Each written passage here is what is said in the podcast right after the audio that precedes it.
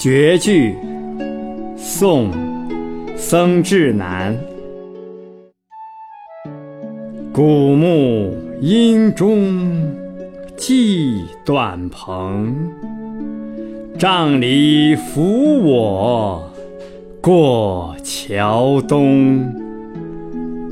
沾衣欲湿杏花雨，吹面不寒。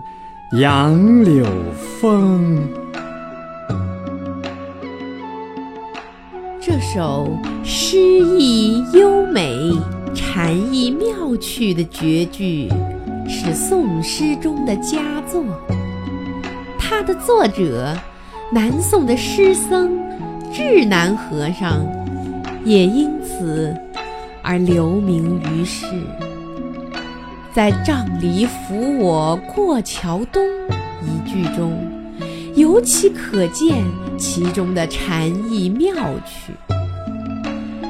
明明是人扶杖藜而行，偏要说杖藜扶我，表面上不合道理，但本质却是禅者的洞见。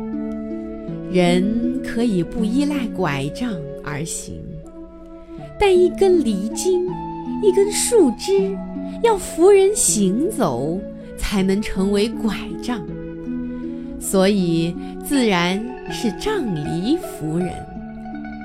正是这种表面反常，而最终又弃于事理的曲折，构成了禅意的妙趣。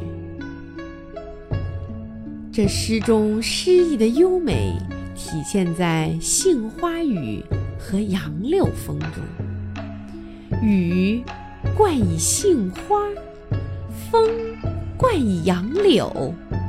雨是杏花浸湿过的雨，显得更纯净；风是杨柳筛绿过的风，似乎也更清爽。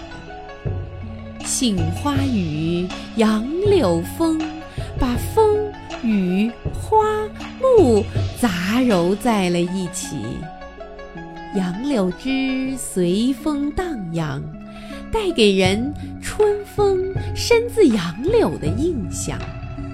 杏花雨沾衣似湿而未湿，又带给人清梦一般的惬意和融洽。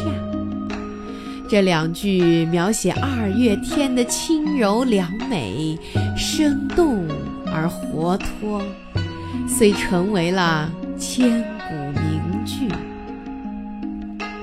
在诗人的眼中，蝉就在古木中、溪水里、篷船上、杖藜头，在小桥的东。在老僧的心头，诗就在杏花雨中，在杨柳风里，在那沾而欲湿的温润中，在吹面不寒的清凉里。在这里，禅就是春天，就是一切，就是绝句，就是诗。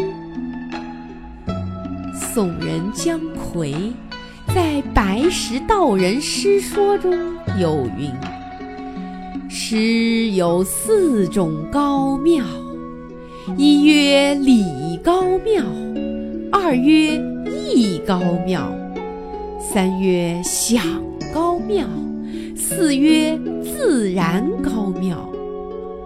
爱而识通，曰理高妙。”出自意外，曰意高妙；写出幽微，如深潭见底，曰想高妙。非奇非怪，剥落文采，知其妙而不知其所以妙，曰自然高妙。本诗不说理，也不说禅。却极有禅趣，可谓是自然高妙。